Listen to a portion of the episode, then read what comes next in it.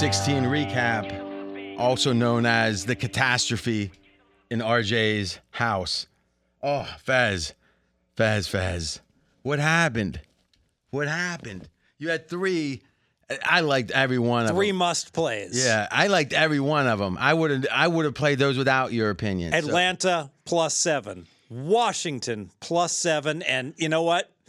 The one that had the best closing line value of them all, the goddamn Denver Broncos with Russell Wilson, the loser Broncos. at least he got fired over it. yeah. I like that. So heads will roll minus two and a half, not minus three, minus two and a half. At close, three and a half popped up at a few a a few places. You know what? If you can lay two and a half and a line closes, the closing line is three point three five. That is a play that's extremely difficult not to wager and invest in. I got to tell you something. This year has been the hardest year in the following way for me. I see the game, I know what I'm supposed to lean towards, meaning the, you know the Andy Iskoe, Mark Lawrence, you know wh- which is the going to be the unpopular side kind of thing. And I also know you can't just do that nonstop. The ugly dogs. Yeah. And Yeah. what I've done is probably taken between 33 and 38% of my plays and say, okay, I'm going to I'm to revert flip the script and I'm going with the favorite here or the team that's playing a little better That the sharps are backing. because I don't think it's all about dogs. I think it's about two things. Are you a favorite or dog is one, and what's your momentum? Are you playing better or are you playing worse? If you have a dog that's playing better, like Jacksonville was throughout the last month or so, Sure. those can get a lot some public action. But if you got a dog that's going in the wrong direction, Colts. yeah, you don't get. And then the trick is, do you find the teams that really have become dysfunctional and eliminate them?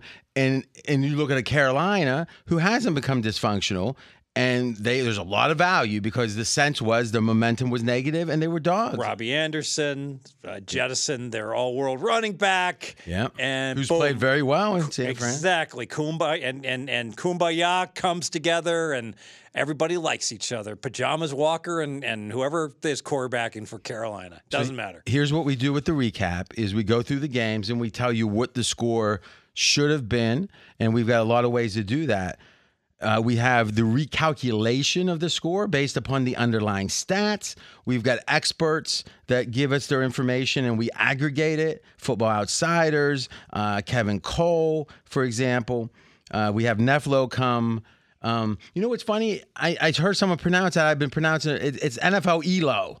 But for some reason, yeah, yeah, yeah, yeah, it makes more sense. Just like the chess. exactly. But um, and then we got Steve, who's got his eye test, and you know what? He's like Andy Rooney, late stage Andy Rooney.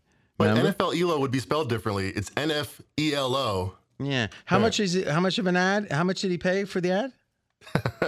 All right. I don't know. That's what someone said. I don't know. I don't know. I know that it didn't help. I mean, this is a disaster. Now, I listen. Disaster for the consensus across the board. No, it, I'm- it, was yeah, it was a Christmas Day massacre at the top uh, across I'm all saying this contests. whole year, I don't know when to zig or when to zig. There's something I'm not seeing that I, I don't know what it is. Well, let me brighten your day here a little right. bit. Walk to a craps table. I've rarely done this, and you'll see all the time guys that are winning big, rolling the dice, Mm-hmm. and they're betting. You know, six or eight gets rolled, and they back it with their odds. Not that big of an Free underdog. odds. Free odds. Boom, and they don't seven out. They keep hitting the number over and over. Well, you know what? When you're placing a six or taking odds on a six or an eight, you know what? There's there's six sevens and there's only five sixes. So that's six eleven. So that the seven you should seven out six elevenths of the time. That's fifty five point five percent. Think about that. That's a monster favorite in sports betting. Fifty five point five percent mm-hmm. expectation. Guess what? I've seen shooters make like eight sixes and eights in a row. Here's the difference, though. If I'm if I'm going to take solace in other people losing mm-hmm. eventually, then that makes a ton of sense. What I'm worried about is me winning. I don't care if everyone else wins. I don't. But I- that puts things nicely in perspective Yeah, in if- terms if of I the feel variance, like I'm right? 55%, and what I'm saying is, I think I'm 55% or better if that last piece, if that last, here's the handicap, Mm-hmm. here's why six out of uh, or seven out of ten times, I think that this would be either a fade or go dog. And you've hit 55.5% over the last five years. yeah, well, that's the truth, and that's why this is frustrating. We had entering this year the best record of anyone in the gold over the last for the prior four years. Well, we probably rolled a couple more sevens than we should have, and now we're rolling more sixes and eights, a lot more this yeah, year. Yeah, I hear you. I That's hear where you. I'm going. But what I'm saying now, last year, last two weeks, I went nine and one. All right. So right now, I guess what I'm down six. Seven.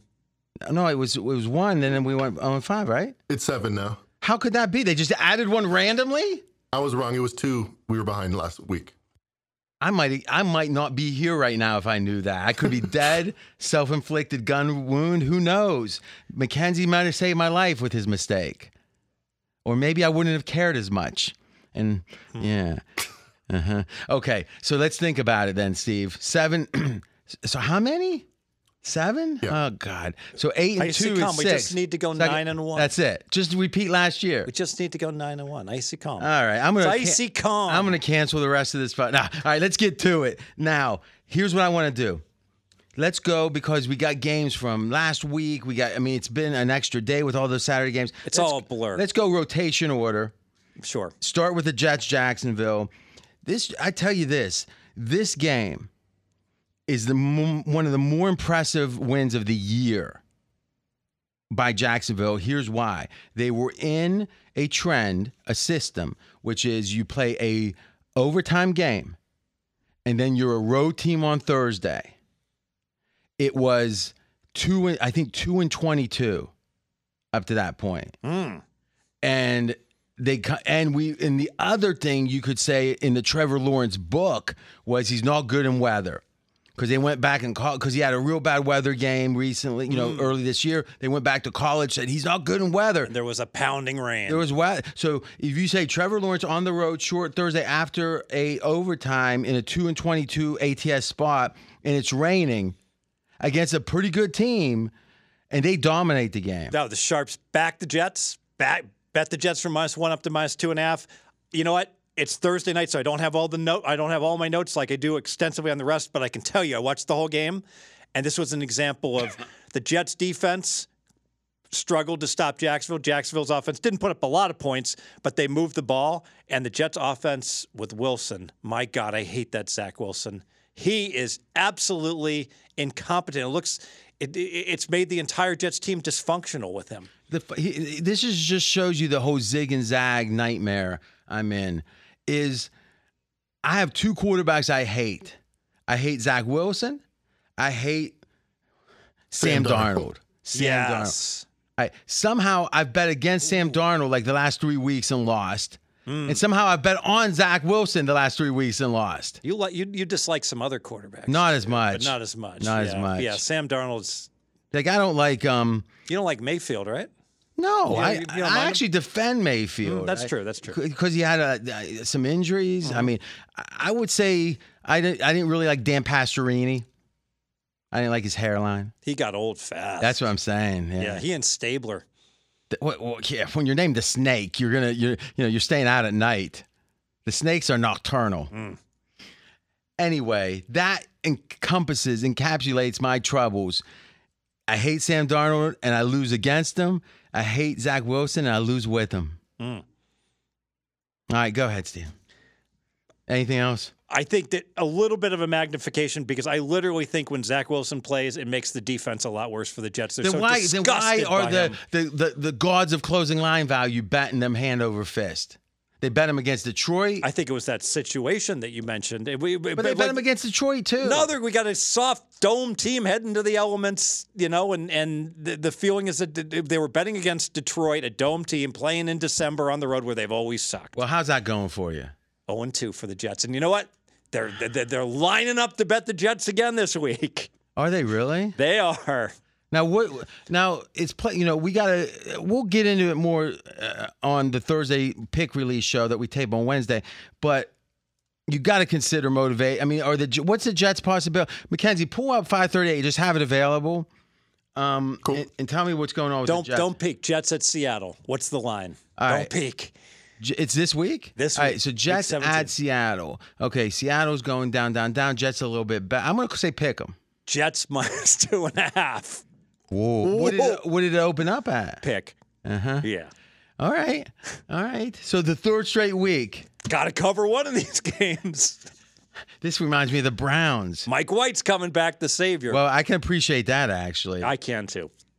Did did the line move upon that announcement? Because it didn't move the other way when he was announced out. It, it, it's one of those where they they didn't announce it, but everybody knows, and then I think it's it, it's gotten out that White's going to start. Yes. All right. So anyway, just to finalize that trend, so everyone can know exactly, this was a um, huh? This is the two and twenty-two. Yeah, I just want to verify Yeah, for good, sure here. good. Um, okay, here it is. So if you have rest of exactly three days, and you're off an overtime game, that's the only conditions. Um, and what I've done is flip this to the positive. So you're the opponent.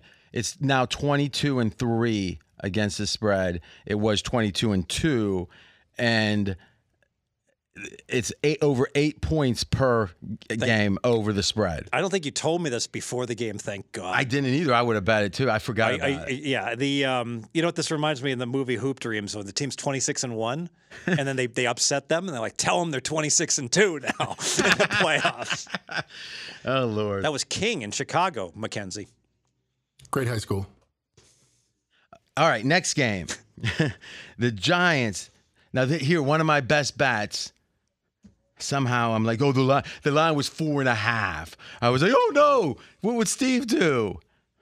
You screwed my head up with the closing line value crap.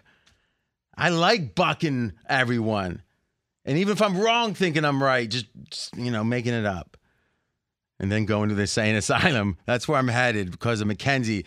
If only I knew we were down an extra game, it wouldn't have mattered. And, and the. Giants actually won this game by my calculations. Of course, the Vikings found a way to win, but but you the, like Minnesota, if I remember. I like the Giants. I had nothing. I had nothing. I, I, I said, but you quote me. I said one of these teams has to win. They're the two most overrated teams in the NFL. Remember? Okay, well, and one did. All right. Yeah, well, Minnesota not really. won. Giants covered.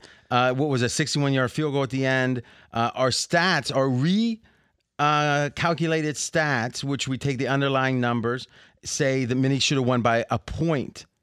All right. Kevin Cole says Giants should have won by a point, and pregame's EPA model says Minnesota by a point, and Football Outsider says Minnesota by a point. That's a tight range. It should have been. It should have gone overtime. Dude shouldn't have made the 61 yarder. Yes, um, the Giants won the stats, but the Giants were down eight late in the game. Fine, called called equal. Another example: Minnesota winning a coin flip game yet again Well, fourth quarter win share seventy three percent for Minnesota. because they were ahead. Yes, yeah. All right. Uh, so Giants still got some winning to do. I, I think the Giants defense is just better than they. I mean, it- when you look at the Giants D, what do you, are you impressed? I mean, are- yeah. The Vikings got 27 points. They never should have gotten the 27 points. They only got five yards per play, only 353 yards. There were two, two, two turnovers for the Giants. I can't recall all the specifics of that, but the only reason Minnesota got to 27, this was a game, if I recall correctly, yes, it was, I believe, it was uh, 24, 7, I think it was 17 16 with like three minutes to play. A- and the Giants turned it over, and Minnesota got a 20 yard drive. So they only gave up 17 for most of the so game. So where are the Giants right now relative to where they were six or eight weeks ago? Because their record was a lot better six or eight weeks ago. Yeah, so the, I've upgraded the Giants two points. Actually, the Giants are losing and playing better. Now, if you look at another thing we do, and I really like this model, is what we do is we say, listen, there's the line of scrimmage. There's the snaps that happen on the line of scrimmage. Then we've got what we call field position, which is kickoffs, punts, and turnovers, right? And then we got um, scoring from kicking, which is usually a small thing, the scoring from kicking, but you know that has to be separate. And that's it. That's what makes up a game. So, for example, the Giants in field position lost nine points. Minnesota gained eight points. So there was a net 17 points of advantage for Minnesota in field position. But from the snaps at the line of scrimmage, the Giants were plus 11 points and Minnesota was minus like a third of a point. So Giants dominate the game, but all those little plays and the turnovers, which we should have out. And and and you know, Mackenzie, do you have the turnover separate, like in your mind or somewhere on a sheet? Yes. All right. So, what was the turnovers on when we go to the, each of these games? Put that number up. All right. All right. So, but what was it here? One second. Because I, I'm always interested. Is it because turnovers, though there's luck in it, you know, there's some culpability too. Mm-hmm. But Giants, I, I, I, I mean, they listen. A good coach helps a team improve throughout the year. Does so? Uh, they, if we Daboll doing a fantastic job Yeah. by all accounts. This is a rebuilding year. This is the rare case where you got a playoff team that's rebuilding. So there you go. 11 points of Giants turnovers. And they were unlucky. There was more than 11 points of turnovers. It was they were well no, actually on that one Mackenzie that would have no consideration for what they should have had or shouldn't have had, right? Right. Okay. And what was the luck factor on that one, by the way? One second. So that's interesting, Fed. So a turnover is a turnover. When we're explaining what facets of the game help the team win or lose, we don't we don't judge them. But then when we start trying to predict the future, we say, well, were the turnovers something that was their fault? Was it fluky? So we look at turnover worthy plays from PFF Yes. and, impute out. What do we got here? Giants were three points unlucky on turnovers. It was actually because the Vikings should have had some. The Viking, uh, the Giants' turnovers were exactly as we predicted, zero points of luck. So that's that's interesting. So what we're saying is Minnesota avoided some turnovers that would have swung the game. Yes. Ooh, you think with all this knowledge I'd be winning more? The uh, you know what's funny? If we go to Kevin and Bean, which I did three picks a week every week on Friday. 59%, right? No, no, but I, I yeah, whatever. that. but what I'm saying is, I won like six straight years I there. know. Then this picked up. It's like ten years, and Mackenzie screws it up with by telling me the wrong number. I, I want to no, I, I, I, I want to come in and say one thing. yeah. Even in, and I know I've been saying this for, for 15 years, but this is really serious. In the past, even last just the last couple years, the moves the that have been happening earlier and earlier. Monday, I'm literally Sunday night, all these lines are getting taken, and then Monday, then Tuesday. By Tuesday morning, it is amazing. I've never seen an NFL board move so much. And by contrast, I used to wake up on Sunday morning and it would be like a Christmas tree. I'd see like all kinds of huge line moves going on all over the place. Nothing. The board's like like been, ravaged so that unless there's a major injury, it's already or it's already known. Everything's already known by Sunday morning. So here's the thing: we've often debated: is it better to get one line on Wednesday and be able to play that all the way up till Saturday night? Obviously, there's an edge there. Yes. Or would it be better to be able to play it, let's say, 10 different books at any point from Sunday until for almost 24 or uh, almost a week? We've often said we thought it was about a tie. That that that and what you- I'm hearing you say now is if someone wanted to make you a bet, can you hit 53% in the NFL sides next year? And he said you got two choices, play the super contest or you can show me an account. We we just build an account that is just you betting this, and every bet on it is that. It sounds like you're now leaning towards you'd rather have the freedom of that. Exactly. I'd much rather be able to play market lines all week long than have to just play one snapshot stale numbers on a Wednesday. Potentially afternoon. stale, All, all especially when you've got the Westgate trying to predict line moves in some devious exactly, way. ex- Exactly. I, I, I'll go no further. I'll, I'll, I'll say it. Parlay cards. Okay. I used to trash sports books by playing stale numbers on So when you parlay trash, cards. you mean you crush 'em. beat them, yeah. Yes. And now it's the edge is so tiny if it's even there because what happens all the really good moves happen on Monday and Tuesday morning so by the time the cards get printed Thursday morning it's like those numbers are are really really sharp and like yeah they move a little bit Thursday to Saturday but you know what a lot of times that's just money being bet not necessarily correct money at that point in time That's Steve Fezzik, the only two-time Super Contest champion ever. And this is our recap show. I'm RJ Bell. Next game. New Orleans, Cleveland. Vito had New Orleans. So I talked to Vito. Uh-huh. right. So here's what Vito let me know. So the, obviously, bad weather. The Browns win should be. They, they've got lots of experience the last few years playing in the wind. We even talked about Jacoby Brissett. So this is all pro Cleveland, but Pro he liked the Saints. Vito said, "Listen, Fez, dum dum. All right, Andy Dalton is not a good quarterback in the wind. You said he was used to it. He was, and he had some good reg. But, but the point was that being able to throw the dynamic of putting Taysom Hill in the red zone mm. and the like, and he and he was like Taysom Hill is the uniquely qualified mutter of a quarterback. Now, did he go over all his, his props? Dalton went under. He- I don't even know if Hill was on the board because he's the back. He's a tight end. I mean, but they would have had like rushing yards and, and Yeah, Hill went over his rushing yards. Yeah, I mean he had to. You know, they he got lots of lots of usage, and as the game went on, I'll give I'll give credit here to to the New Orleans coaching staff.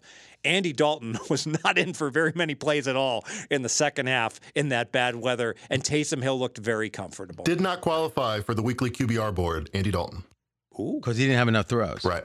Wow. Oh, drop. so that was Vito's. Yeah, that's makes what He, sense. did, he didn't tell me, but that nice it does know. make sense. Been nice know.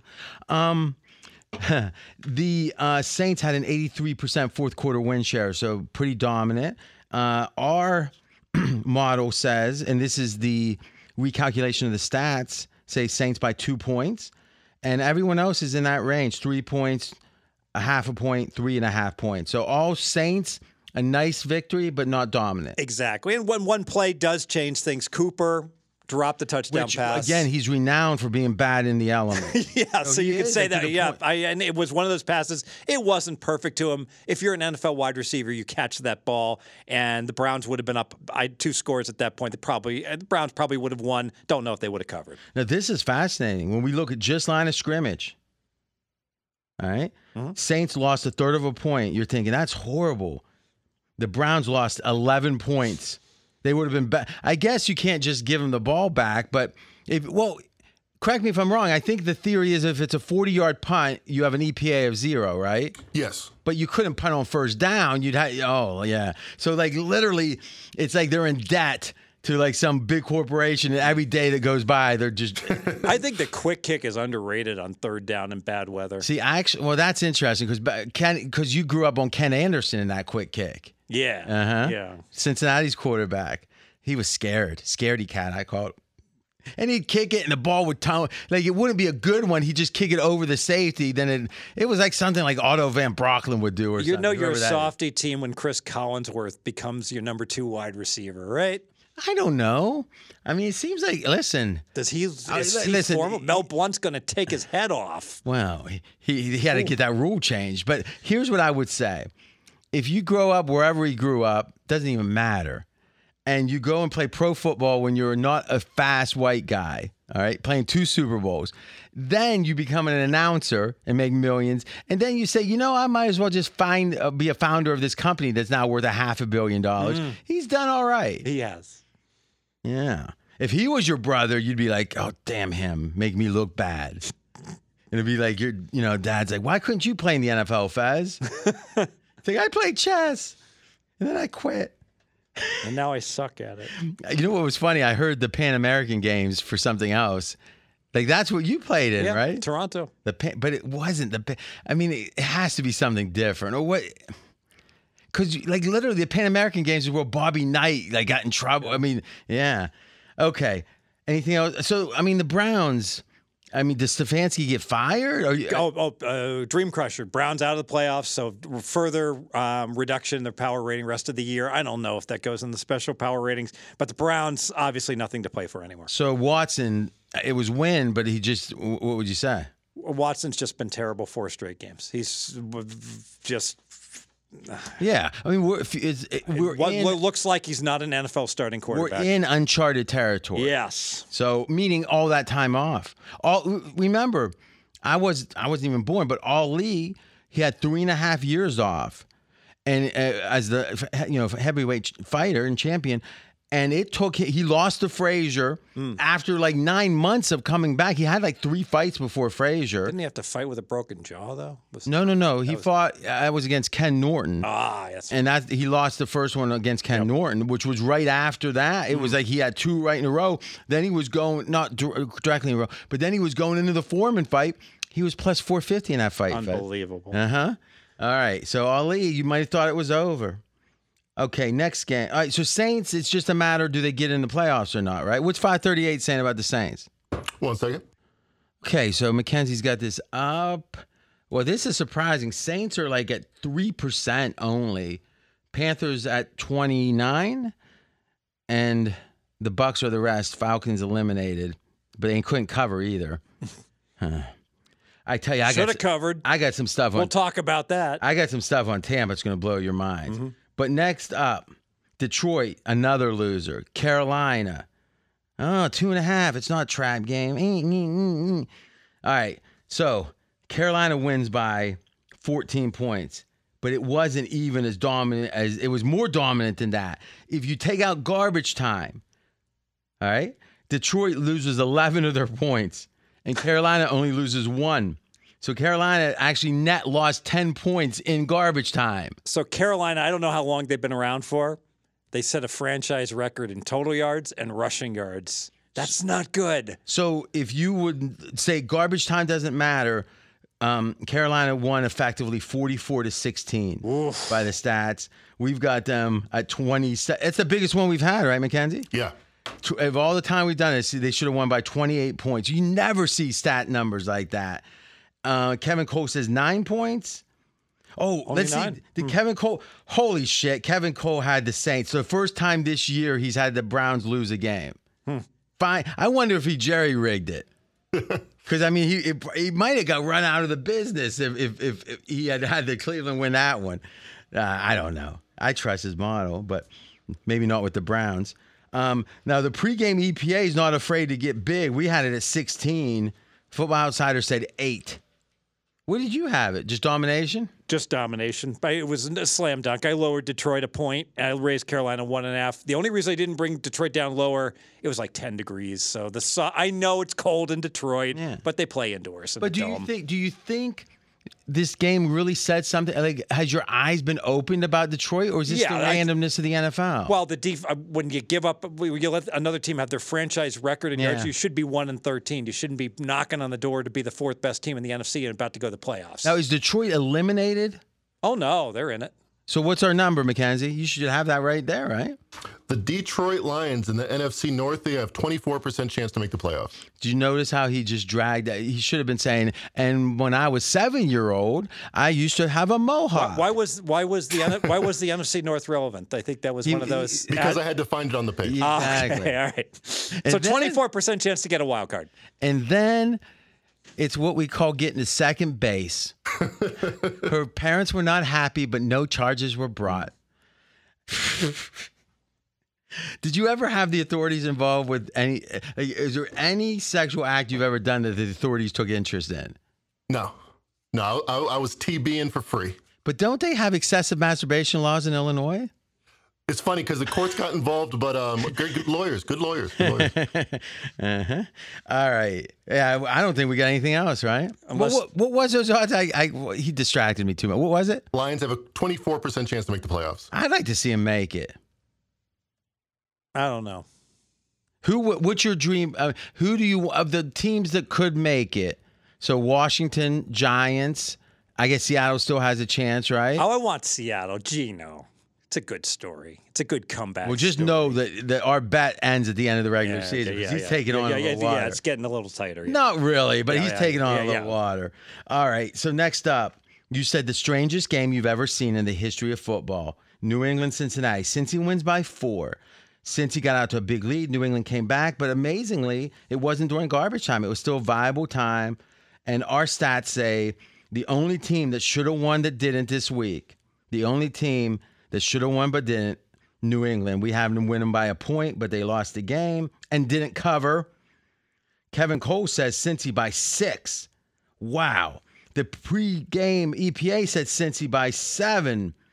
And Football Outsider said Cincy by one and a half. So only the recalculation model said New England, and they won the stats, I'm guessing, right, Steve? The stats were won by the Bengals convincingly, actually. So how could that be? the Bengals 442 to 285. First down. So Mackenzie, why don't you uh, proof this as we're going through it? First right. downs, 28 Bengals, 7, 15 New England. Uh, yards per play, Bengals, 5-7 to 5-4. At, at, one, at, at one point in this game, All right, but hold on. Is how about turnovers? Because that's a big factor. three for the. Bengals, Uh-huh. one for New England. Okay, we account for that, Mm-hmm. and we account for sacks. Mm. So, Mackenzie, why don't you take it? I know it's going to take a minute, but maybe you can break it down by component. Sure thing. The, the way we calculate At, out. at Okay. one point in this game, New England had like 22 points, and the Bengals. Oh, the Bengals the had Bengals 20. 22 points, and New England had 17 yards. 22 first down. I'm sorry, 22 first downs, and the Bengals had 17 yards. So the Bengals were It's the weirdest game ever. So the Bengals are destroying England. The game's over. It's like in the third quarter, and Burrow just throws a 70 yard pick six out of nowhere. And then there's touchdown number one for New England. And New England starts getting the weirdest touchdowns you've ever seen. Uh, their third touchdown, Jakobi Meyers catches a deflection backwards. He gets the, you know how they say, bat it down. The ball gets batted backwards. He catches in the one yard line, strolls in. But and still they couldn't cover. you know why? They missed all their extra points, every one of them. And and this Folk All supposedly never missed anything in his life. All of them they miss. I know. And then at the end of the game, this is the this is the so the Are you trying to rub it in right now? no no the at the How'd I- you do on your picks in the Super Bowl? terrible Contest? Right, terrible ahead. one and four. So What was your winner? I don't even recall. Uh-huh. I don't even. I was like disaster. So New England at the end of the game, New England fumbles. The Bengals, uh, since he fumbles, New England's going to win. Okay, New England's going to win. There's two minutes left. They're in the red zone. They hand it off to Stevenson. If you recall, he's the dude that started this lateral madness against the Raiders, where he lateraled to, to Meyers, who then threw it to the wrong yeah. team. We all so, saw it. So Stevenson was was the. You could argue that he was the object of the destruction in that game. Well. He's up to his old tricks. He puts the ball on the ground again. Um, I thought fum- Belichick would cut people like He, this. well, they, I think Belichick said he, he lateraled to Jakobi Meyers, so it wasn't really his fault. But this one was. He fumbled on first down on the five yard line, and that was the end of the game. So on the line of scrimmage, since he dominates by 15 points, and as you said, New England, uh, you know, came back in a way with some, you know, we'll call it field position type, non-line of scrimmage type stuff. Okay, Buffalo, Chicago. Now, what's amazing is my sixth pick would have been Chicago, so I would have went 0 for six. Yeah, I like Chicago too. All right, so 97% win share for Buffalo. They dominate the stats. They should have won by 13. Your yards per play is really good. Like Buffalo had three kick ass yards per play games. Here's another one seven But point that's the only one after the fifth week of the season. Yeah, 7.3, and they give up 3.5. That's a domination. What's amazing, the Bears were hanging in there for a while. So, Mackenzie, did we figure out, uh, thinking about our recalculation with our algorithm for the stats, what did we figure out? Yeah, the three turnovers really made the difference. It was larger in the stats recalculation than the entire yards difference for the Bengals. But still, if if if, if yards and turnovers even out, what about first downs? What about yards per play? Well, they didn't even out. It was it was larger. Uh, add it all up together, and, and it was No, a I know. Patriots point nine win. But That doesn't tell me anything. You, you say, yes, the turnovers were negative for the Bengals, and they had more than New England, but then there were other factors that led to the exact number I have on that piece of hmm. paper. That's not very insightful, is it? We're growing, we're learning. Not winning right now, but um, at least I'm not. Thank God the pros, you know, some of the pros are for sure. But I'm not winning in the NFL. well, hey, listen, something. I, I mean, I was winning. let's just say this. You play Steve Fezzik in the long run, you've won like, uh, what was it now? Like eight out of nine years? So something like that. All right. So here's what we'll do for next week and moving forward. We'll just be able to break it down. So if we do have a disparity of yards and whatever, we can see see where the value came. But our model considers with um, optimal weight, at least we think it's optimal. We've tested it on uh, net yardage, on net yards per play, on first downs, on turnovers, and on sacks. Sacks are surprisingly correlated. With success because of the Or it's reversely correlated, inversely correlated with success. So uh, being sacked is bad, but it's bad like almost exactly the same as its yardage. So meaning its yardage because you get- you fumble a lot when you're sacked, and it's also conducive of if you get sacked three times, you're probably pressured nine times. So it's probably Mm, that's interesting, correlated to the pressured rate. Yeah. Yeah. Um, the uh, it's something where that's a big debate with quarterbacks. Like in QBR, it doesn't account for sacks very much, and EPA doesn't. And like uh, Kevin Cole's one, he says that in general, the sacks are the black hole of stats. Where he, I don't think he used that phrase, but saying it's just not with the index stats, the numbers that kind of say QBR, you're this good. They're not probably accounting for sacks. So quarterbacks that get sacked a lot are overrated Is. Yeah, and uh, you know, and, and like the next next level too. All sacks are not created equal. If a quarterback rolls out and loses a yard, that's not the same. As, But but it's we, kind of we, a run. we look at it actually by well actually if it's an intended run they wouldn't count it as a sack even if it was behind the line of scrimmage. but if it was a pass play and the quarterback starts Yeah. to scramble and Yeah. goes out of bounds, yeah, Exactly. that- yeah, right. Um, but we only look at net yardage lost in sacks. Yeah. So okay, yeah. Um, okay. So anything else in that game? um, I think we're on to the Bills Bears, and it was clean. The Bills won. We upgrade the Bills a point. We downgrade Chicago one. There's, I don't think there's that much there. It's my theory that if a team is losing at the end of the year, it's draft choice time. That they bounce back if they play a really good game, they usually are flat the next game because they feel like, hey, I got there early one day, I can be late one day, kind of. Now, this is really strong, and maybe I, I know this is an NFL podcast, but what you just said, it sure seems to me applies to the NBA late in the year. That like every time Mm. you'd see a garbage team like in Orlando, maybe McKenzie can comment, and they somehow like, rise up that their noses are going to bleed for a month and beat the Celtics. And people are like, oh, they're still trying hard. The very next game, they lose by 30 to the 76ers. And I would say, and we'll see what McKenzie thinks. The flip side is when you look horrible, that might be the time that they, everyone tries a little harder. God the next damn it! game. You know, people are paying good money to see us. Let's give let's give the give them a, a, a good show tonight. Yes, It's very true. It's almost like you buy rope to lose when you get a big win like that and you're the Magic. Now, I would say if you're tanking explicitly, like OKC has it, I, they are shameless. Unbelievably so. Yeah. Okay. All right. Next game. So in theory, Chicago might play hard next week and then not play hard. And then if they play decently, you know, right. because Houston won now, right? Yes, So, I mean, that's our we- next game. So, but what I'm saying is, and, and we'll do that, but is if they win one more game, right? Is it, are they still first if they win one more and no and someone else doesn't? So let me think about these. So Houston has two two and Mackenzie can just two- look Houston has two and a half wins. Yeah, Houston can look it up, or um, um, Mackenzie can look it up real quick. Who's worse? All right, so uh, Houston in this game played Tennessee. They won by five, and um, Houston won by five. Thoughts, Fez? Um, you know, the stats have it a dead equal game, but I certainly think that Houston was worthy of the win. And the reason being is that when I watched the Titans play with the rookie quarterback Malik Willis from uh, Liberty, he just looks like a turnover machine. He, I, I, I know that the that the Titans were minus two in turnovers, but I would expect them to be minus with him as their starting quarterback. So we have Houston winning by eight and a half points. Kevin Cole had an even game. Wow. The pregame EPA had uh, Tennessee by four. Football Outsiders had a two point win. Big disparity, yeah. Yeah, two point window for Houston. So just uh, uh, just the stats model and Football Outsiders on the Houston side. So this is three games in a row now. They played very well against Dallas. They should have won that game. Yes. They sh- they went into overtime with Kansas City, 18 point dog, And now- 14 point dog. and now they win against a division leader. so three straight games that they covered. Against that- division leaders, right, Oh, that I guess Dallas. You know They've covered by double digits, three straight games, comfortably. Yes. that doesn't happen very often. no. Now, do you think they seize up a little bit? So, Mackenzie, what, what are we looking at here with the um? So, if Houston loses in Week 17 against who? Jacksonville. Okay, so Jacksonville is not going to be. Jacksonville has nothing to play for. So you're saying if Houston wins one more game, they could, uh, they can win one more game and still be automatically the number one pick. They just can't win two, Yes. or That is it makes sense. tiebreaker based? Because they got two and a half. I guess they have a half a- They got yeah. two and a half, and everybody else has four, right, Mackenzie? I think the Bears have three. That's not what we looked up when we when I asked you to see look into this.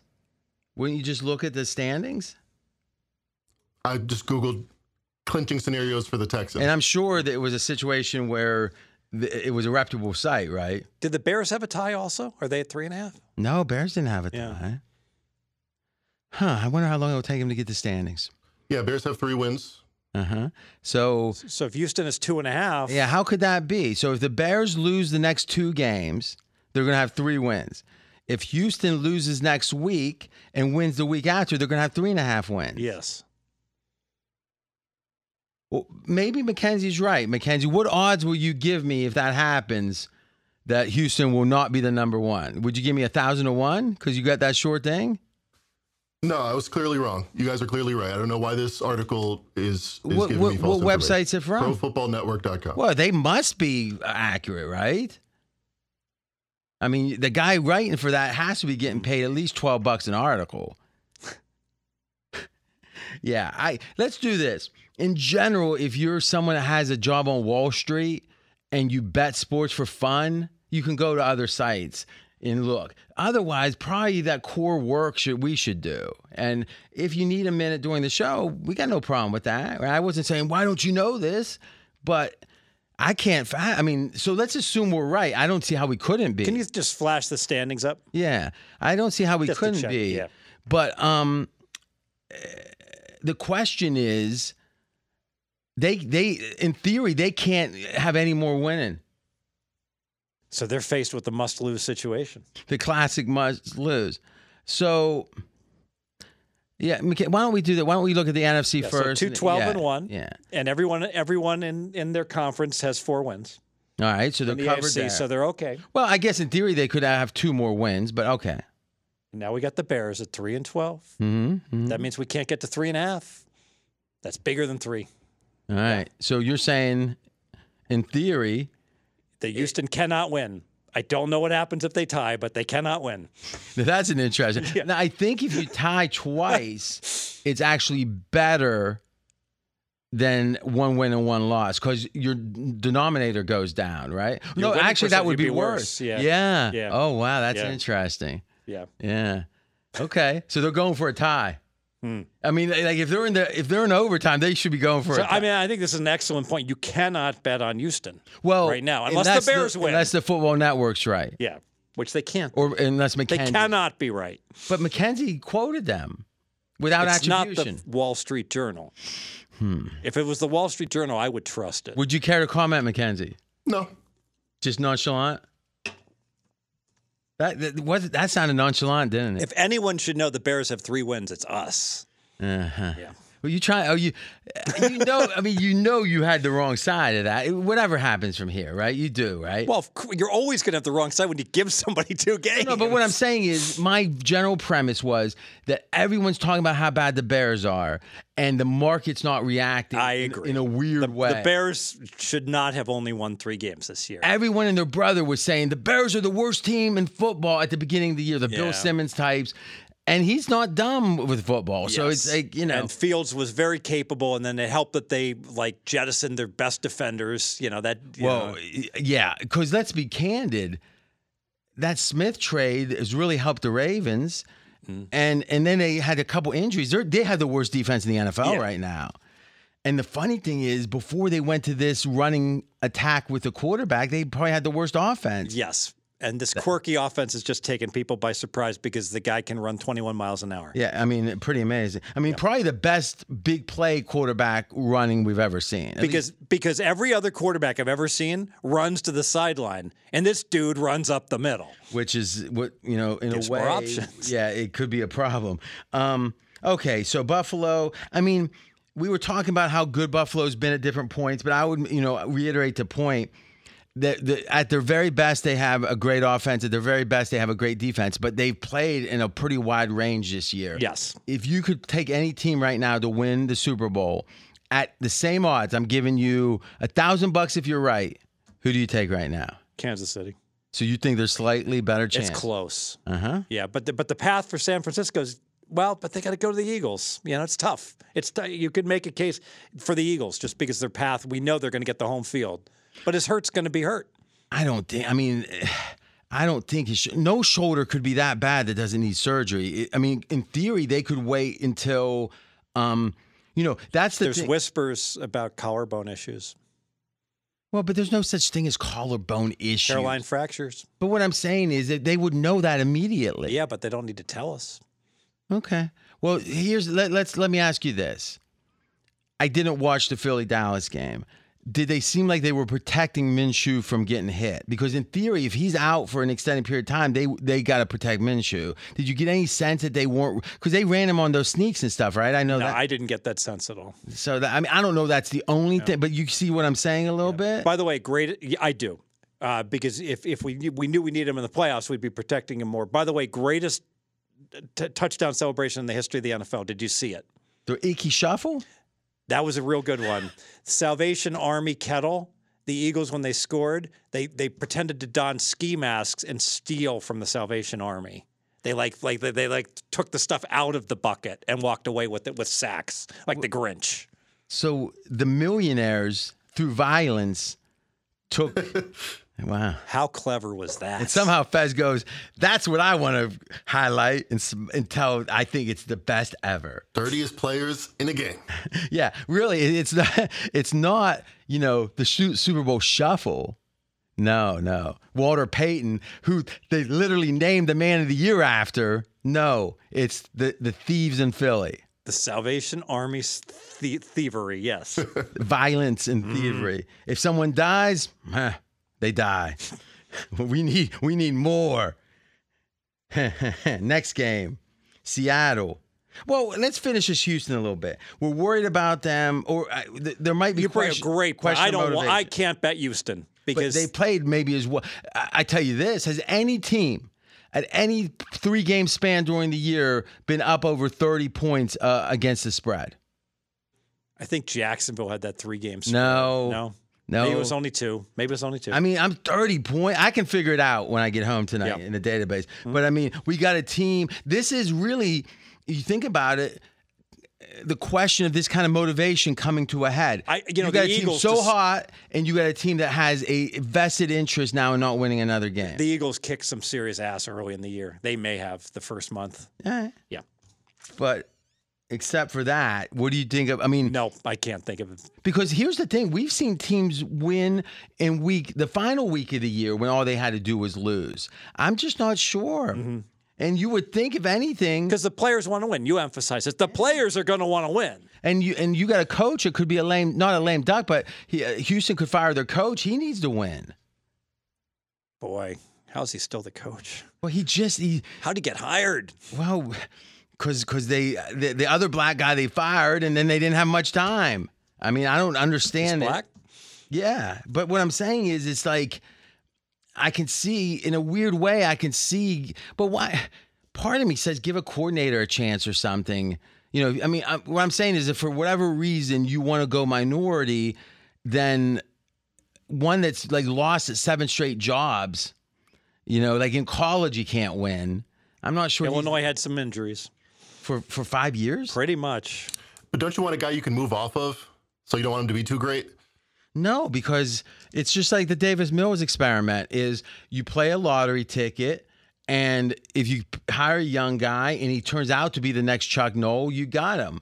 And if he doesn't, then you move off him. And you know what? If he ends up being 500 for 2 years, you can mm-hmm. move off him if you want. You can do anything you want. Yeah, ceiling didn't seem that high on Lovie Smith. Gotta say, gotta agree with that. So, so great point on Houston. As good as they're playing, I think we got to be careful now. Seattle, 0% chance to win against Kansas City. They only lost by 14, but it was the first 100 to 0. No, I guess Carolina was 100 to 0 sweep. Now, the data says, the stats say 9-point win for KC, and everyone's between 6 and 9 from all the sources. That's where I got it. 10 point favorites. So I did not change the ratings for either team, even though they won. KC won by 14. Cuz in theory Seattle should have covered, but they didn't. And it was close enough not to do anything with it. Exactly. All right. So if we look at line of scrimmage, which is another way to think about it, Kansas City. Wow, wow, wow, wow, wow. This is Stats are pretty equal in this game. yeah, but what we're saying is zero EPA at the line of scrimmage for Kansas Mm-hmm. City, zero, and Seattle though was minus 10 Mm-hmm. So this was a defensive struggle. Um, wow, Mackenzie, can you pull up and see Kansas City's line of scrimmage this entire year and tell me have they ever been below ze- like at zero? Yeah, take me a minute. I can do that. Yeah, they only got 14 first downs. Didn't get a lot of explosive plays. That's what I'm saying. Wasn't a is- good. Was not a good effort for the Chiefs. And if we actually look at what we thought the score should have been, because we all, I, I tell you the margin, but we actually project the score. Kansas City twenty to eleven. So Yeah. not not a high scoring game at all. And in a weird way, you could say that's good for Seattle's D, or you could say this is the offense doing what they do. Mm-hmm. Right? They were going to win by fourteen, but we're complaining. Yes. All right, so we'll get that in a minute on KC, and this is a kind of a deeper dive um, that that Mackenzie's doing, so we'll bear with him. Baltimore, ninety six percent fourth quarter control of the game. Atlanta, four percent.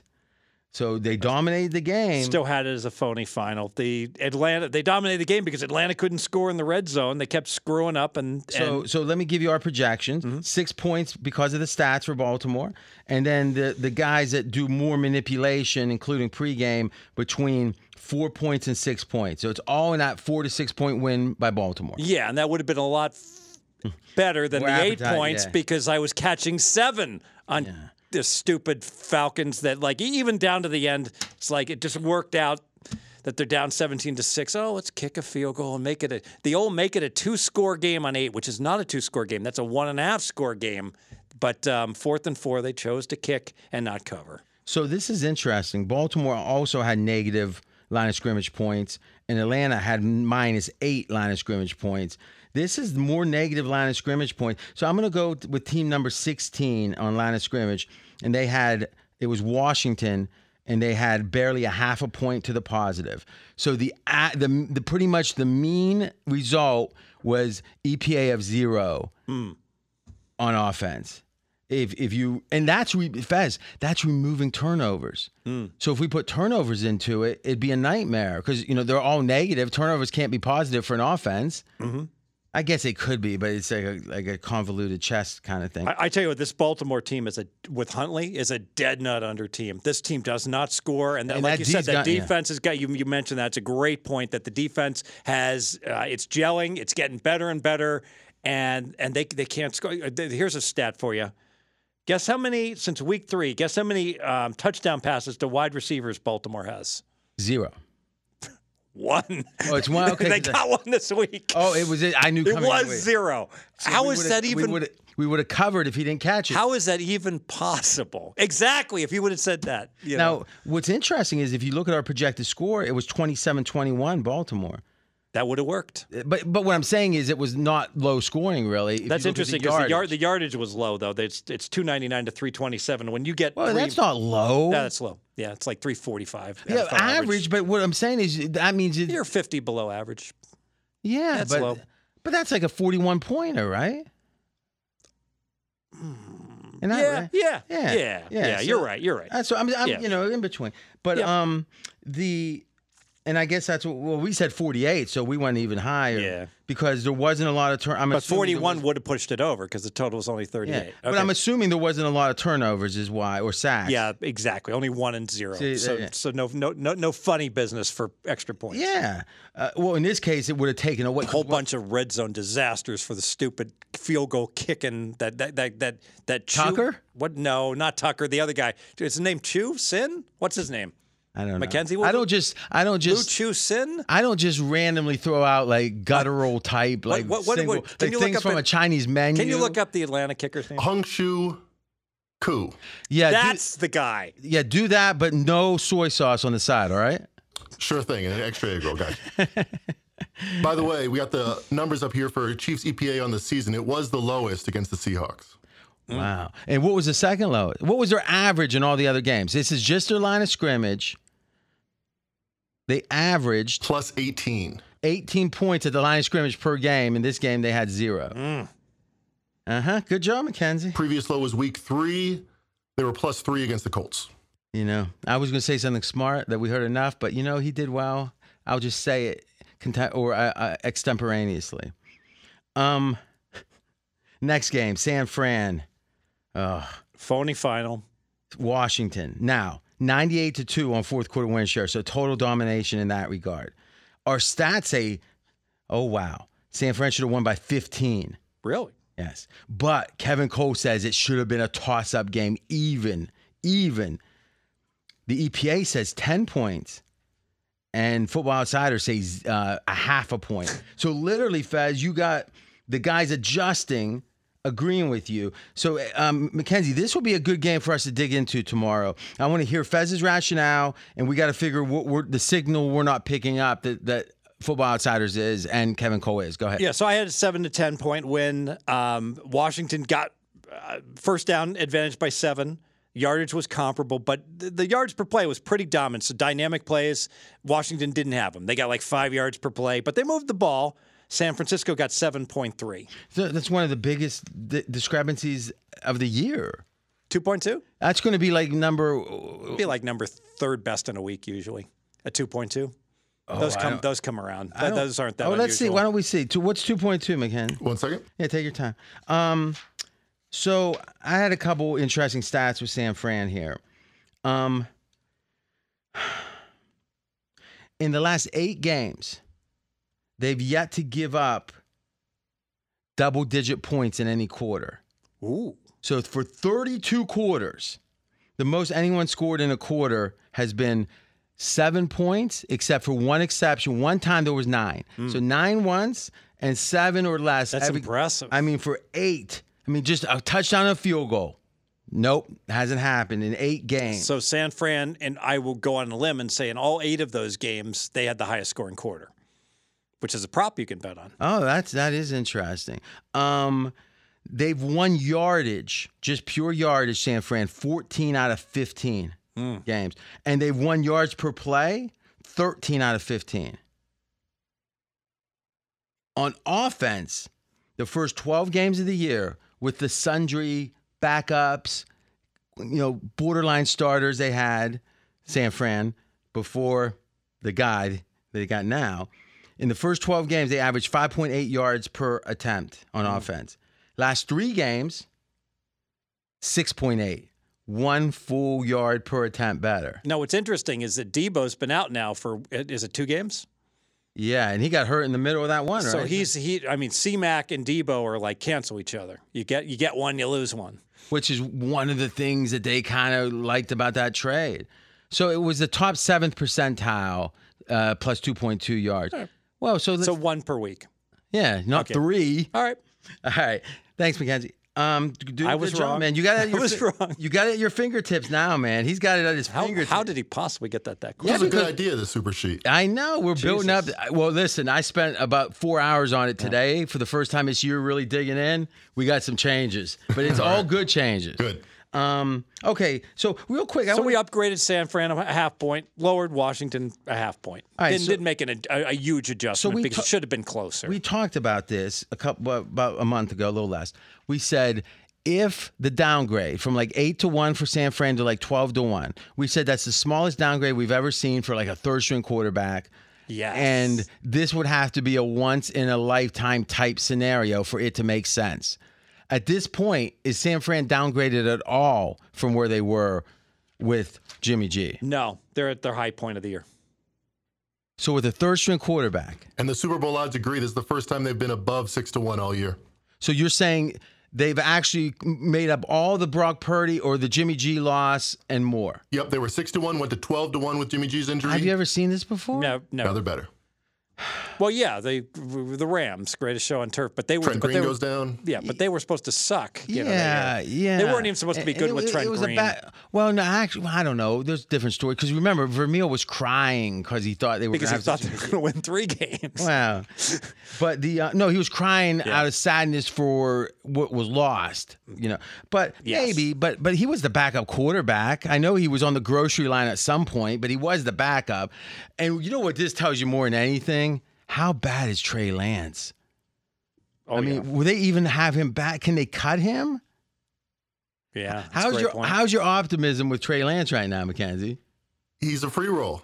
This seems like it almost seems like like in the NBA when you've got someone you don't want, you can trade for someone else's baggage. You know, it seems like both the Wilsons if- yeah. and Trey Lance are like they should. Now they, that is they should interesting. trade for each other. if you were the GM of the 49ers, if you were the figurehead, uh, uh, would you, if you somehow Kyle said, you know, you make this decision, I'm going to sleep. Would you trade Zach? Would you take Zach Wilson for Trey Lance? No, he's older and he doesn't have the tools. It's so funny his obsession. He's like a pedophile, but it's well, not Zach Wilson. You want the other Wilson. what Wilson. You want Denver's Wilson. Oh no, no, no, no, no. You want Russell Wilson? if you could muzzle him, like like you got to. Yeah, it's Yeah. confusing. It's confusing. But I'll tell you this. His I don't want Zach Wilson at any cost. his obsession with the age of Trey Lance. Like somehow when he's 23, it's going to get all better. Mm. I mean, hey, hey, listen, Who, he, who do you think's older, Brock Purdy or Trey Lance? He commits to the bit. I give him that much. He commits to the bit. I don't know. I know who's older because of the way you're saying it. Fair It's- enough. Yeah. All right. Anything else? Nothing. That is amazing that San Fran's at their high point right now. Yeah. So remember, you were all high. San Fran, San Fran's going to win the Super Bowl. They're the surprise team. And then when Jimmy G went down, you said, no, it's Dallas. It's a surprise team. Oh, Dallas can't play. They're not rushing the passer anymore. And, I'm glad you brought up Dallas because that's our next game, Philly Dallas. You think it was just random? No. Philly, Dallas. Philly loses by six. Line was six at different points during the week. Was six and a half viable at any point, Fez? For about 10 minutes, we predicted. I know someone that has it. I'm sure. I haven't heard yet. So what happened is we the line was five, and we said, "Oh, it's clear that it's going to be Minshew and not Hurts." But what we, we you and I actually on the Wednesday podcast said that oh, what's going to happen is that Hurts is out and Minshew will be the is reported as the starter, and what will happen is that the B team betters will overreact. That haven't been following everything like, oh my God, no Hurts, I've got to bet Dallas, and they'll lay Dallas, and that line will go up, and that's the time you'll have a small window of opportunity to get your better number on Philly, and that's exactly what happened. That for a period of a few hours, that line ticked up to six, and I even saw one place go six and a half. And then, like uh, foot soldiers falling back into line, the bigger betters are like, yeah, we, we knew about that already. Thank you very much. We'll take our Philly plus six. And it came right back down to five and then four and a half, whereas what where it should have been the entire time. And when you think about just the whole big picture on that line move, Minshew's like a four point downgrade from Hurts, and Dallas was laying one. So if it's a four point downgrade, we should have gone to five. Now we're going through that key number of three, so maybe not all the way to five, maybe four, four and a half, and that's where, where it closed. So ultimately, we got there, but along the journey, I can make the case you really should have won this both ways, or at least gotten a push. You, sh- you could have played Dallas early with the news, laid one, laid two, laid two and a half, or you could have gotten the back end and gotten at Philly plus six and gotten the push. So when the announcement came, it made it official, and the uninformed batters acted upon it. Did what did the line get to? So there were two announcements. So there, there was initially the announcement about Hurts's injury, and he was he became questionable or doubtful. I don't, I can't recall which. I think it was doubtful. Okay. And people at that point, the line was three and a half. So boom, people laid Dallas minus three and a half, and they laid four and a half, and they laid five, and it went up to 6 mm-hmm. Then it dropped to five, and then we on, this was on Wednesday when we did the podcast, and it looked like Hurts wasn't going to play. I understand. So when when the official announcement came and the uninformed batters bet Boom. Dallas, where Went- did it go to? It went to six point one. Okay. So you're saying in theory, not only were you right about your prediction, not only were you right about it getting bought back fairly quickly, but it could have gotten you a six and a half. Yes, That's about as good as you can do. that's as good as it gets. All right. Yes. So Now- what, what's your main takeaway from this game? Line of scrimmage actually had Philly dominating. Um, 23 points scored versus Dallas 17. I think Philly should have won by one. I think Philly played well enough to win. The eye test was that Philly should have won. Dallas was very fortunate, plus three in turnovers. At at the very least, you'd say it was an evenly played game. Okay. So now I remember, I think it was Dallas that had so many overs. Mackenzie, pull up Dallas's over under, but check this out, Fez. It's pretty amazing. Um, this is back to the idea of if you play your best on offense, you play your best on defense. How good are you? Because we know Dallas was really good on D Pass rush. at a certain point. Well, they've gone over, and Mackenzie can finalize this, but I have it in my notes. Seven of eight games now. Well, they get a lot Correct. of turnovers too, so they're they they they they get the, their defense creates points too. 17 points per game over the net total on those eight games. Um, now, in the last six games, the Dallas offense has averaged over eight yards per pass. So um, Dak has averaged over eight yards per pass. T.Y. Hilton sighting for Dallas. Oh, now now we know when to bet him and when not to. The hammy. but think about that: six games, eight yards per play per pass, and then you're going over seven of eight, it feels like the defense was getting worse as the offense has gotten better. I agree. but do you think net net it's a downgrade? Oh yes. Hmm. Because their offense was good already, and their defense was like, you know, we are talking about their defense being really good. Now their offense is elite, and their defense is meh. This is what concerns me if you like Dallas. Last seven games prior to the last two. So nine games back, let's look at those seven, and then there's two. In those seven games, they were plus 31 first downs. So just dominating mm. th- that core stat. Last two games, they're minus two in first downs. So against Houston and, Not a team you should be. a backup quarterback, yes. your your na- when your when your baseline's been what seven times five, so you're winning by like four and a half first downs every game. And they should have lost to Houston. And, uh, Yeah. Houston was up three. They scored a touchdown. They didn't give them credit for it because I don't know why. The ball's clearly crossed the plane. Well, they said they didn't have the right camera. Right? Yeah, shocker. If it would have been Well, Dallas. imagine Houston. if it was Dallas on the have the, goal- number one pick. If it was Dallas on the goal line, boom! well, Suddenly that camera angle would have maybe been available. but just think about if the Bears had the number one pick, what would they be doing? Hmm. Uh huh. Uh huh. Yeah. Next next game. So right now, uh, do you upgrade Philly because they're so good even without her? Yes. Who I, who was on Philly? I, do you remember anyone that maybe was right about something this year? Um, yeah, but I, I'm, I'm actually going to give full credit to the pregame team against me because you and Seidenberg were, go, were, were going nutso on Philly from the get go. I just felt like they're doing something. I like teams that do something different, and the, them running the ball. Yes. you know Yes. that AJ Brown trade was a good trade. oh, yes. Three games to go, four games to go, and I literally am spending one minute per game. I'm I'm trying to eat a bunch of peanuts and I'm passing. And I just out. keep talking. No, no, Yes. no, no, you're But I, but I got a doing- great story. Well, how's this sound? Let's run through the games quick. You can tell the story as I'm packing up. I, I, well, I got to tell you the story about the Raiders. You have to? six million dollar story. Circa Survivor, six million dollars, winner take all. So one get one dude had Minnesota. 61 yard field goal. It's a Christmas weekend miracle. He moves on to the next week. There's there's two weeks. There's week 16A and 16B during the Christmas week. These are the Saturday games. He's in. There's only three other guys left alive. Lots of upsets. The three other guys all align on the Pittsburgh Steelers. So this guy with Minnesota, I'll call him the Minnesota dude, is going to win $6 million. The Raiders are dominating. The Raiders are like 76% to win this game at the very end. And then it all falls apart for him as the Pittsburgh Steelers come down, It was almost immaculate. immaculately come down. They get a on on fourth and one. RJ, they pick up two feet, and the refs give them the first down. Some fuzzy um, angles from the camera. They don't overturn So, it. so think about this. The guy knows that the other three are on Pittsburgh. yes, He's watching it for sure. yes. There is no second place. There's no second place. So it's not like, oh, you either win six million or win four million. Oh wow. You wouldn't have many feelings like that. People are like, "Oh, I'm sure he hedged and probably bet two million dollars." Oh yeah, on Christmas Eve, I've got two and a half hours. I'm sure I could get down two two big sticks of millions on uh, on this game and bet Pittsburgh. No problem. Call a few friends, drive to the local book. Right? Yeah, bullshit. Not going to happen. So not only you does think you got a hundred down?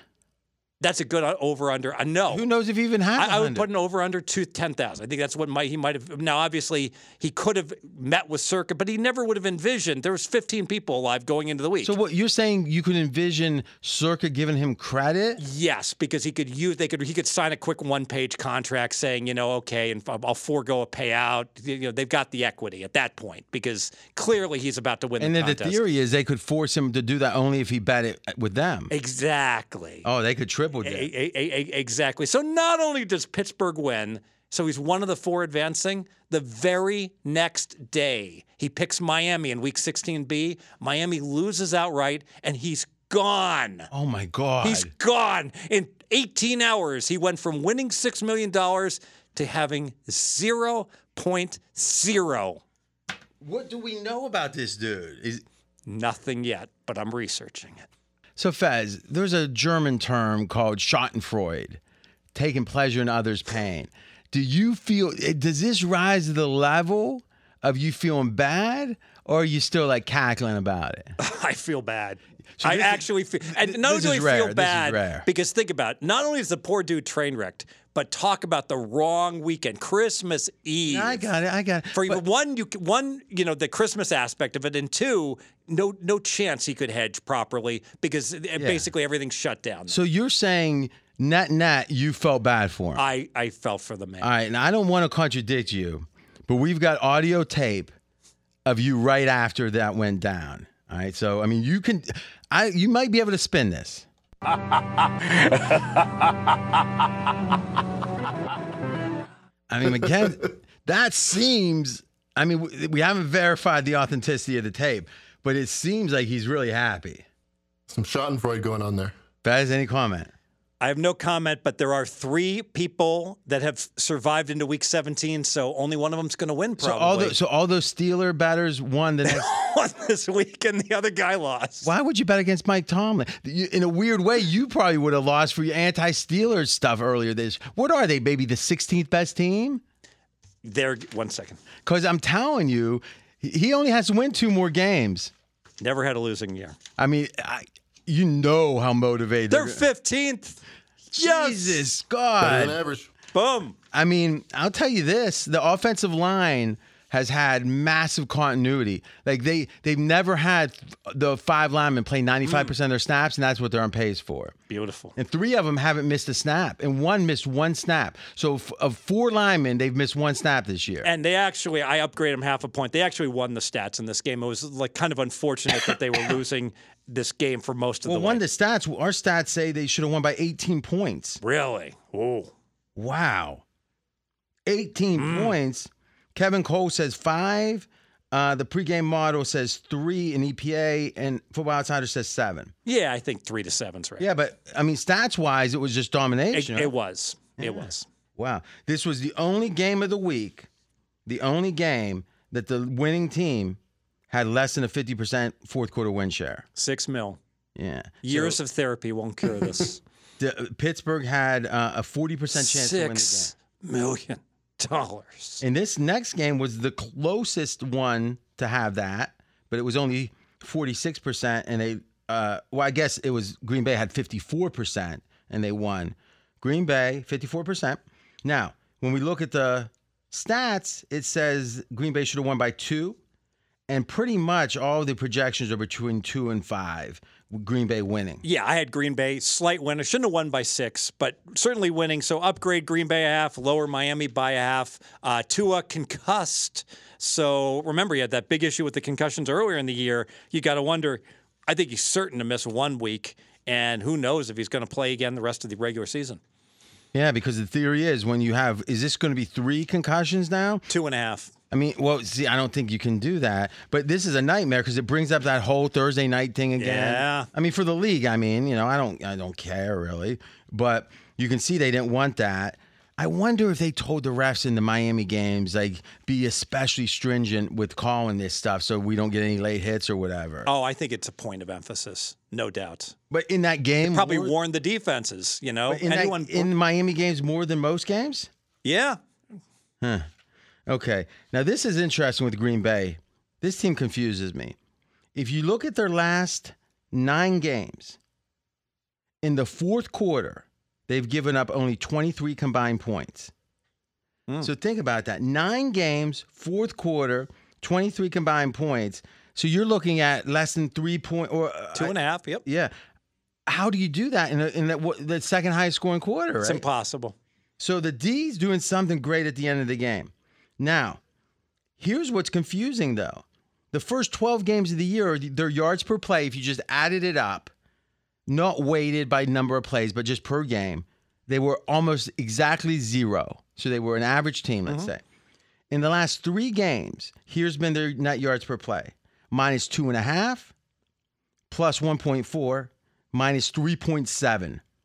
So these are like two monster bad games, but they're supposedly playing better now.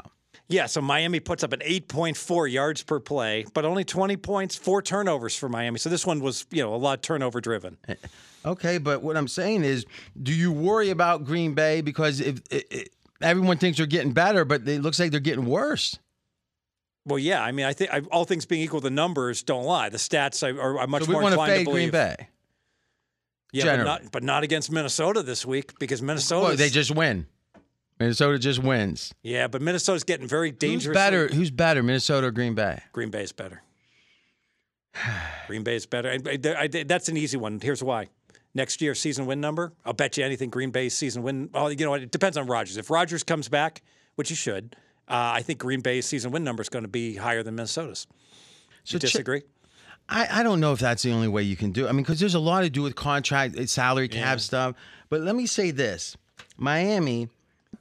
So, on one hand, if you look at Miami in the fourth quarter, they've, in nine games, last nine, they've scored 22 fourth quarter points total. That's it, 22. But look at their net yards per play in those games. Just the whole game now 1.6, 1.1, these are all positive. 0.6, 1.9, 2.5, 1.1, 2.4. Three games ago, they had one negative, negative 1.1, then 1.8, and 3.7. This looks like like what the seventh best team in football by those numbers. Yes. Now, one thing about Miami with their skill position players, they're going to have a lot of really outlying great plays. which is what makes football winners. Right, but you'd ra- all things being equal, you'd rather gain six, seven, six yards per play than gain eighteen. I'm not and then sure one. if that's the case. well. If, but but if you look at the average, but if you, if the average is going to be teams, six, teams that have a good success rate but not a good EPA, which is what you're saying would show up, they usually underperform. Ex- lack of explosive plays is a real net negative. Now, I'm not sure exactly well, where. it's a net negative. Sorry to interrupt. No, no. Because your yards per play average will be less. But if it's if your yards per, per play average is is the same, then you'd much rather not have the explosive plays.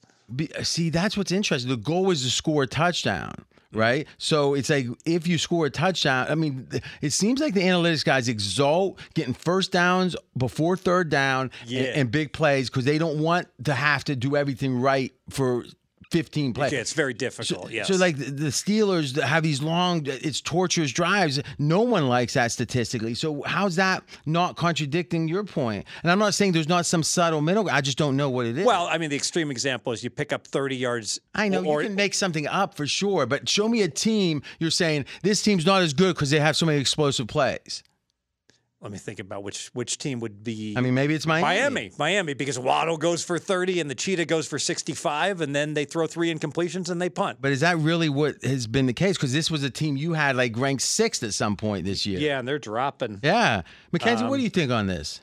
You have any sense of it? Tied for eighth. I feel like you can scheme up some big plays like we saw in the Dolphins in the first half that once you've done those plays, there's no going back to that 50 yarder. Yeah, but that usually is you're good in the first quarter and not the rest of the game. But maybe it is a matter of adjustments over time, and and they're figuring them out by the fourth. But Now- this team has so many guys like you can just throw a screen past you. They're so fast that you, you think in the fourth quarter against a tired defense should be able to to, to, to crush. all right, next game, um, Denver. Oh, and the Rams. Oh, another loser. He got fired over it. Let's not spend much time. By the way, line of scrimmage. I take full Rams, blame. The Rams by 18 points over Denver. I yeah, I recommended Denver minus two and a half. I said, and I quote, it's kind of like that. I, I, definitely won't forget the life jackets. You know, um, Denver uh, minus two and a half. They, they only lose by forty.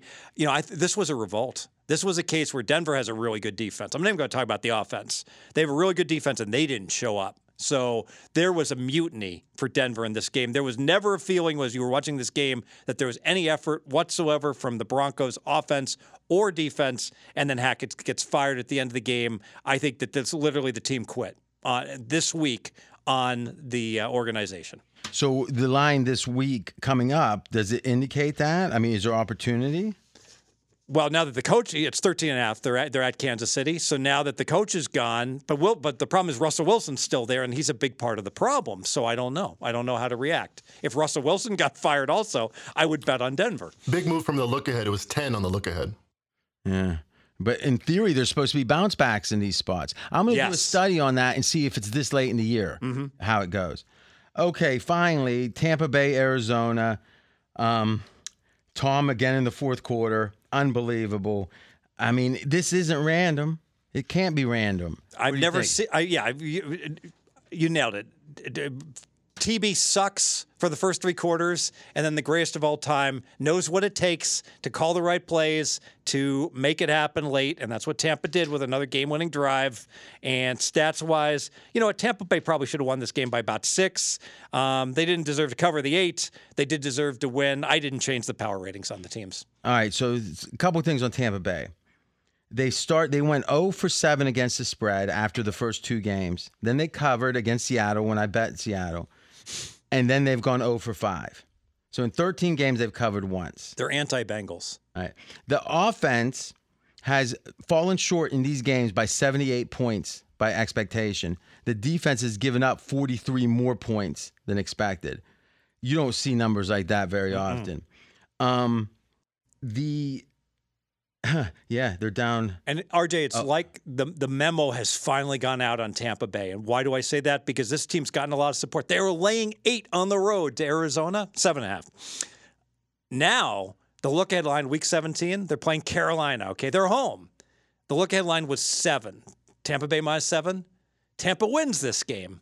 Now Tampa's laying three. When was the last time you saw four? No big injuries. Four point line move. One lineman out for the for, Yeah. for Tampa. I- That's I- it. I actually think if you dig into these numbers, I think Tampa might be the best bet of the week. Bear with me one second as we finish here.